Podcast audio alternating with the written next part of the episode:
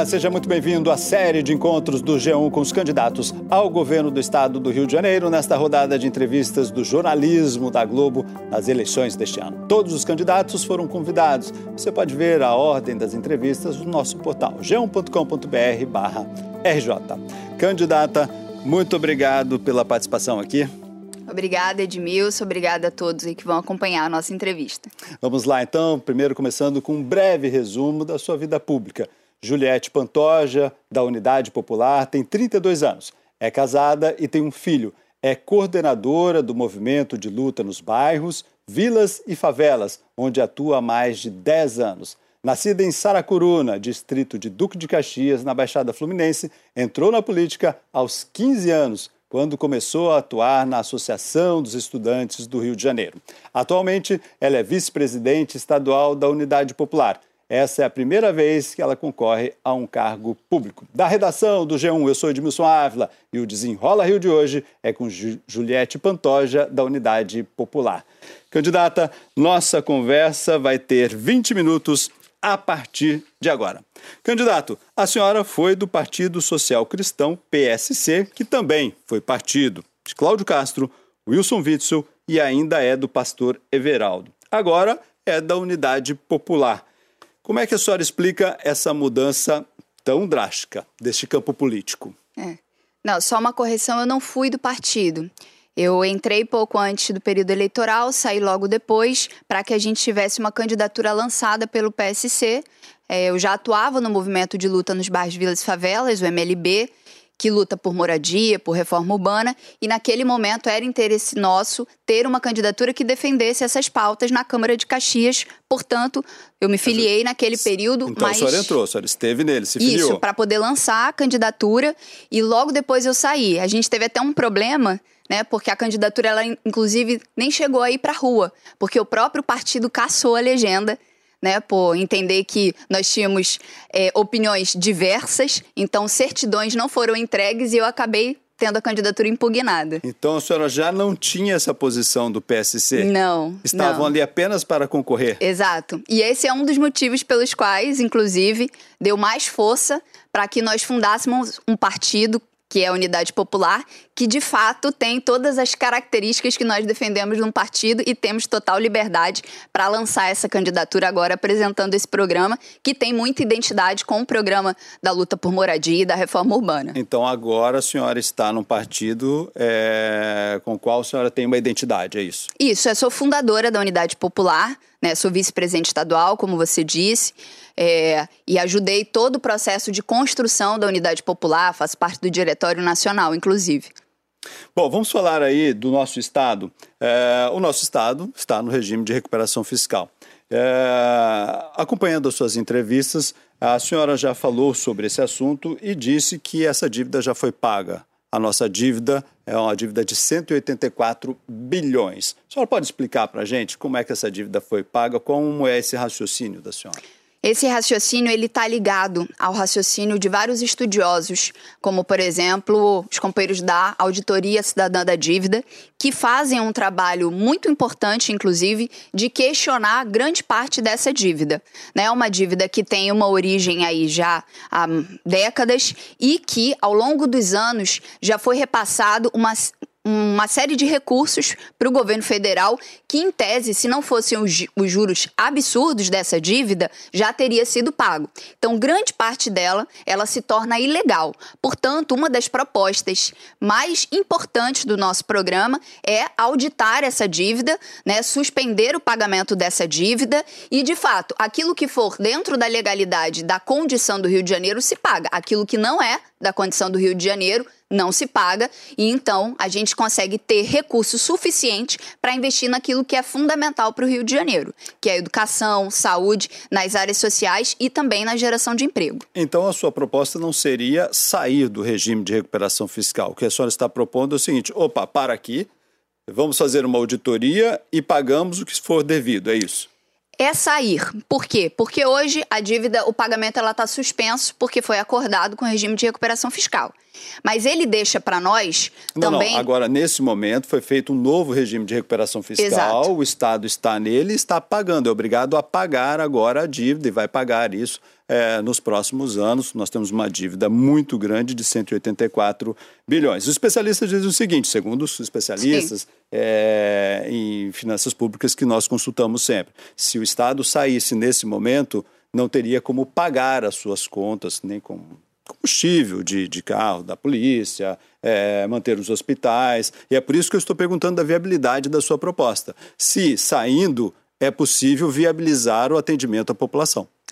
Nós temos um orçamento que foi aprovado no ano passado, né, para esse ano, que ele é pouco mais de 92 bilhões de reais. Isso faz com que o Estado, de fato, né, ele consiga ser um Estado muito rico. Né? O Rio de Janeiro é um Estado muito rico, mas que ele acaba submetendo a sua população à pobreza. Tanto que nós temos hoje 15% da população, chegando a quase 3 milhões de pessoas, passando fome um dos maiores índices de, de desemprego do país. Isso faz com que esse regime de recuperação fiscal ele não atenda às necessidades da população. Então, nós iremos sim rever esse sistema e nós queremos suspender o pagamento dessa dívida, auditá-la e, como eu, como eu disse, repito, Caso seja comprovado que de fato ainda falte uma parte a ser paga, mas que ela está dentro da legalidade daquilo que realmente é preciso pagar, o Estado paga. Mas o que nós temos de informação de especialistas, como eu citei aqui, por exemplo, os especialistas que hoje compõem esse núcleo da Auditoria Cidadã da Dívida do Rio de Janeiro, é de que nós temos condições completas de suspender e fazer com que, inclusive, a própria União continue repassando recursos para o Rio de Janeiro como deve fazer. A senhora falou de 92 bilhões do nosso orçamento, quando a gente olha para 92 bilhões, de fato, opa, tem muito dinheiro aqui. Mas quando a gente olha para o orçamento dentro dele, quando a senhora botou 92 bilhões, a senhora vai cortar 60% aí e já vai entregar 60% para pagar apenas a folha de pagamento, os servidores. Depois nós temos as, as, as, os repasses obrigatórios, então tem é, educação, saúde, tudo isso vai tirando. Quando se volta para o que sobrou para investimento, acabamos com pouco dinheiro. Embora, Sim. entendo como o senhor falou, olha, um olhar de 92 bilhões parece muito, mas o que sobra para a população depois em investimento é muito pouco. Como mudar essa, essa proporção de arrecadar e gastar menos? Bom, primeiro que o Rio de Janeiro ele está dentro de um processo de desindustrialização muito grande. Então a gente tem pouca condição no Estado de conseguir fortalecer o que é fundamental, que é a indústria, a geração de emprego e dessa forma também fortalecer o Estado. Então, se a gente entende que isso é uma prioridade, eu já aponto aqui que essa é uma prioridade para nós, né? Nós vamos investir nisso. E isso vai dar condição para o todo também acontecer. É, além dessa questão da recuperação né, do Estado, através da suspensão do, do pagamento da dívida, a gente entende que também é preciso mexer nas isenções fiscais como são dadas hoje no Rio de Janeiro. Né? Então, assim, inclusive já tiveram CPI, já teve estudos né, complementares números, enfim, sobre senhor, isso. A senhora tem números? Se eu deixasse de hoje dar incentivo, quanto isso o é, Estado ia arrecadar a CPI, mais? A própria Alerj já com, conduziu uma CPI, se eu não me engano, até o, o Flávio Serafim, deputado estadual, é, já publicou isso, né? A gente, a gente, tem uma publicação, eu não lembro exatamente o que consta, mas está colocado de que a gente tem hoje é, uma quantidade de isenções fiscais completamente desproporcionais ao que essas empresas dão de volta para o Estado. Né? Então, na geração empregos. de emprego, de tudo isso. Então, assim, isso também não está de acordo com a, com a prioridade do Estado. Então, nós vamos rever todas essas isenções, porque o nosso objetivo, e aí, né, o nosso programa está bem colocado com relação a isso, é fazer com que a prioridade seja o nosso povo e não de forma retórica. Para que a gente consiga dar prioridade para o nosso povo, aqueles que têm mais precisam pagar mais.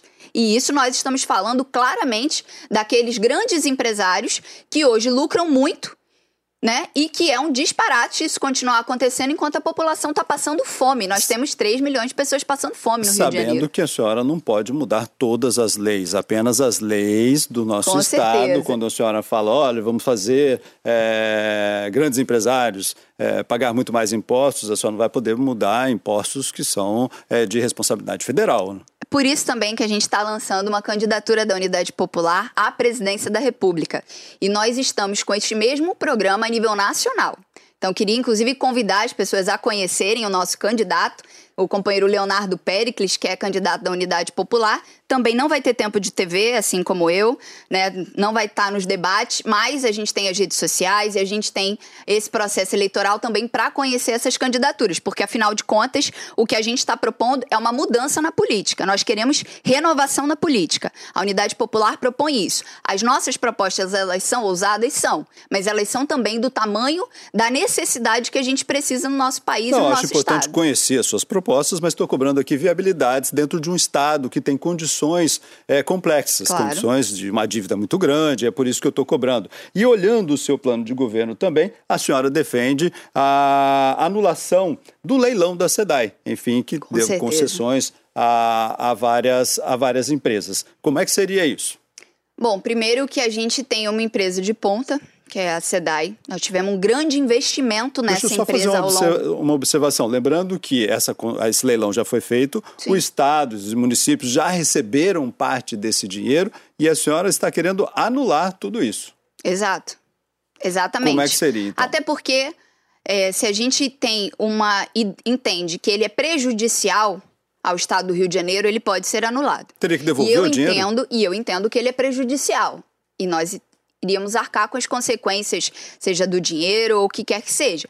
Porque não, é, não é para nós algo é, razoável né, que o interesse público das pessoas terem saneamento, água potável, ela venha em segundo plano, sendo que hoje essa privatização ela vai fazer com que isso aconteça. Inclusive no mundo inteiro, todos os, os, espaços, né, todos os lugares, países inclusive inteiros que privatizaram sua área de saneamento estão agora reestatizando, porque se demonstrou que esse é o interesse contrário da população.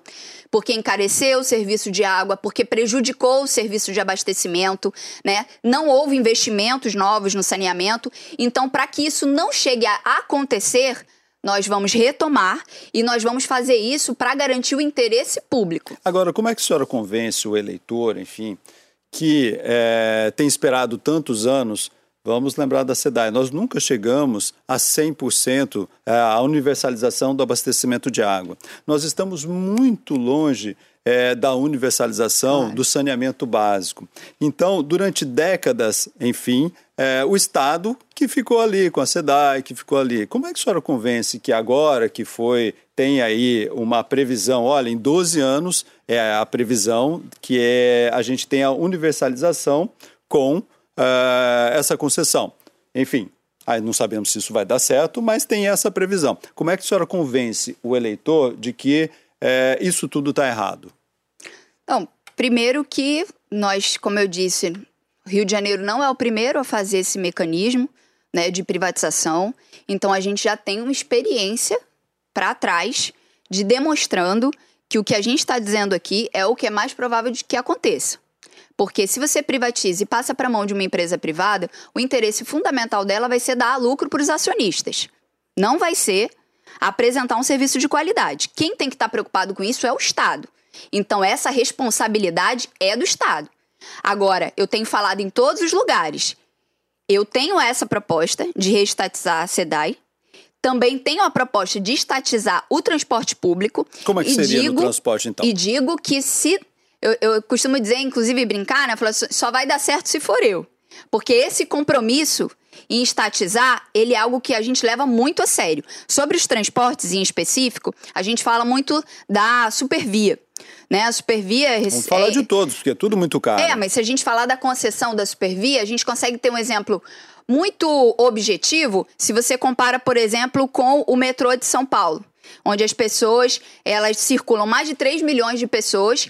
O nível de excelência, né? existe uma pesquisa que a própria população tem 95% de, de aceitação, de aprovação do serviço do metrô de São Paulo, que é de bom ou ótimo. E é estatal. O, as linhas que foram privatizadas agora recentemente já estão dando muito mais problema dos, dos que aqui são estatais, né? Tem dado problema de atrasos constantes, problemas de manutenção, né? E já estão precisando de socorro, inclusive do Estado. E é o que a Supervia aqui há décadas faz no nosso Estado. Agora, né? a senhora não é a primeira com, com essa proposta. É, tenho lembrado aqui a todos os candidatos que nós já tivemos a Brizola em 85, é, Leonel Brizola é, encampou o ônibus. Nós já tivemos também a Supervia, é, que era do Estado e chegou a uma situação muito ruim até que foi concedida. Eu não estou dizendo aqui o que é certo, o que é errado, só estou dizendo que a população já experimentou esses dois lados e não tivemos sucesso. E é por isso que eu pergunto por que, que com a senhora será diferente? Por que, que terá sucesso? O que fará de diferente? Para convencer o eleitor, olha, a proposta dela realmente é boa, Sim. acho que vale a pena estatizar ou não. É isso que a gente quer tentar enxergar Sim. na sua proposta. Edmilson, quando você leu, você disse que eu sou de Saracuruna.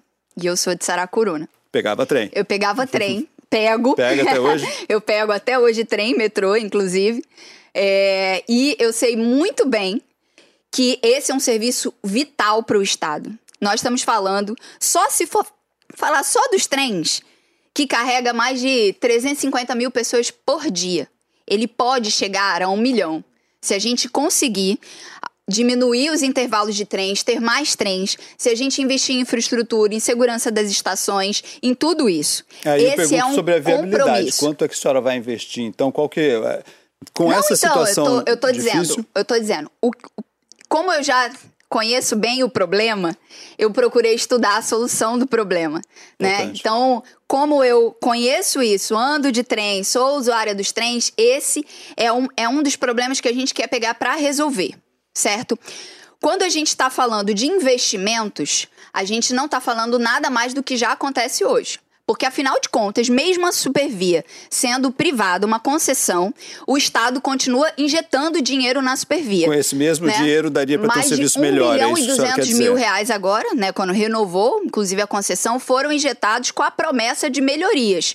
A Supervia disse que ia colocar o mesmo dinheiro para poder é, é, a mesma contrapartida do Estado ele investir. Eu não sei se você tem esse dado, se você tiver, me ajude, inclusive, porque nós não temos esse dado de que a Supervia também investiu 1 milhão e 200 mil. O último aporte agora, que foi do governo do estado, foi de 251 milhões nessa última, nessa última negociação que foi feita agora. Exato. Exato. Não, Apenas mas foi do isso. Estado. Aquela, aquela primeira negociação era de 1 bilhão e 200 mil. Aí a Supervia disse: vamos também colocar a mesma coisa para infraestrutura. Não existe, não existe transparência, inclusive, sobre esse tema. Agora vai, vai ter uma CPI, inclusive, que vai investigar isso, porque a Supervia, na minha opinião, e aí que mostra também os documentos, não investiu. Agora são 250 milhões. Esses 250 milhões é para poder evitar o aumento das passagens. Isso. Né? Que é o que eles estão dizendo. E que para aplicar aí, em, em manutenção. Em manutenção, né? Só que aí eu te digo, o Estado tem que botar dinheiro na Supervia. As pessoas continuam sofrendo com os atrasos, com falta de manutenção, todo dia um problema nas estações. Mas os acionistas da Supervia continuam lucrando. Então, isso é algo que nós queremos enfrentar no Rio de Janeiro. Não dá para o interesse público ficar submetido a isso.